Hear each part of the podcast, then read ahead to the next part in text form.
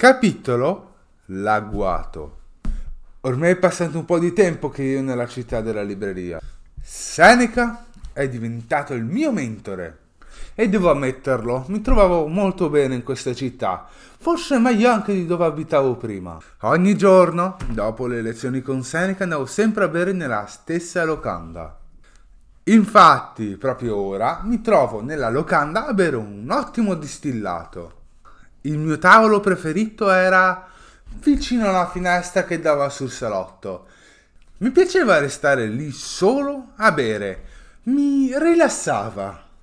Nella lista eh, c'erano molti distillati che potevo ordinare, ma io amavo il solito perché eh, mi piaceva quel gusto non troppo dolce, non troppo amaro, era giusto.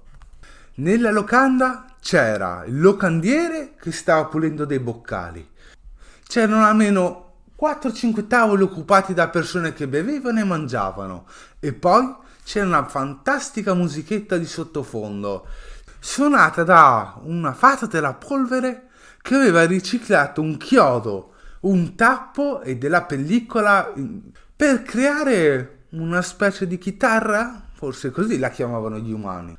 Scusi, disturbo? Davanti a me c'era una cenerina che mi guardava. Posso sedermi a bere con te qualcosina? Gli feci sì con la testa. In effetti era da tanto che non bevevo con qualcuno.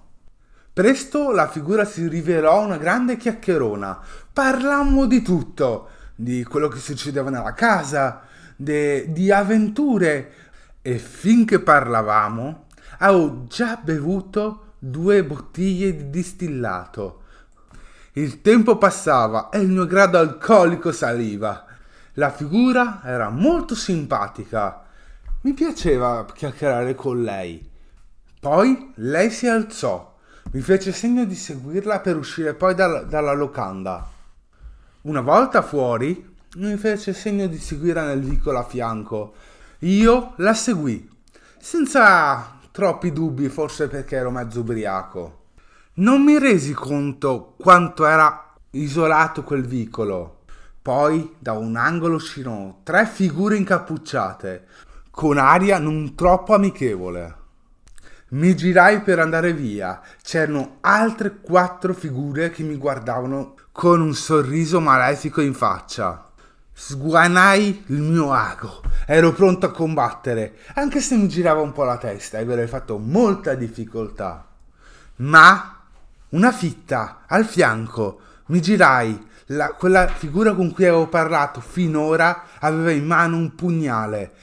Il pugnale grondava sangue. Il mio sangue.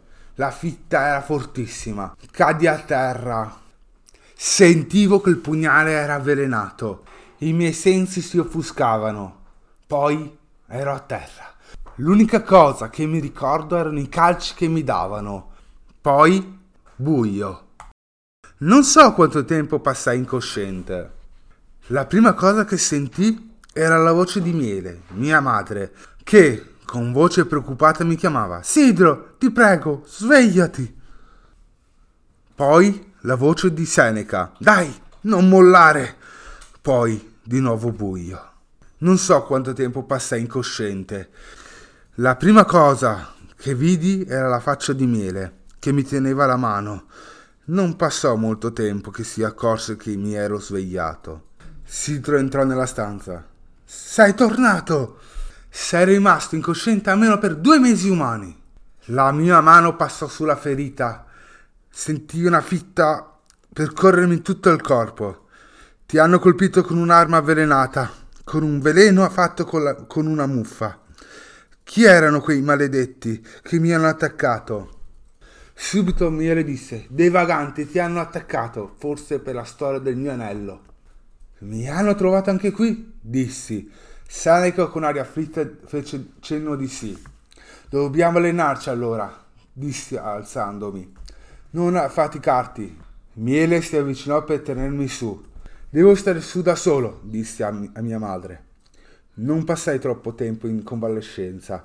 Tornai a studiare con Seneca, guardandomi sempre alle spalle.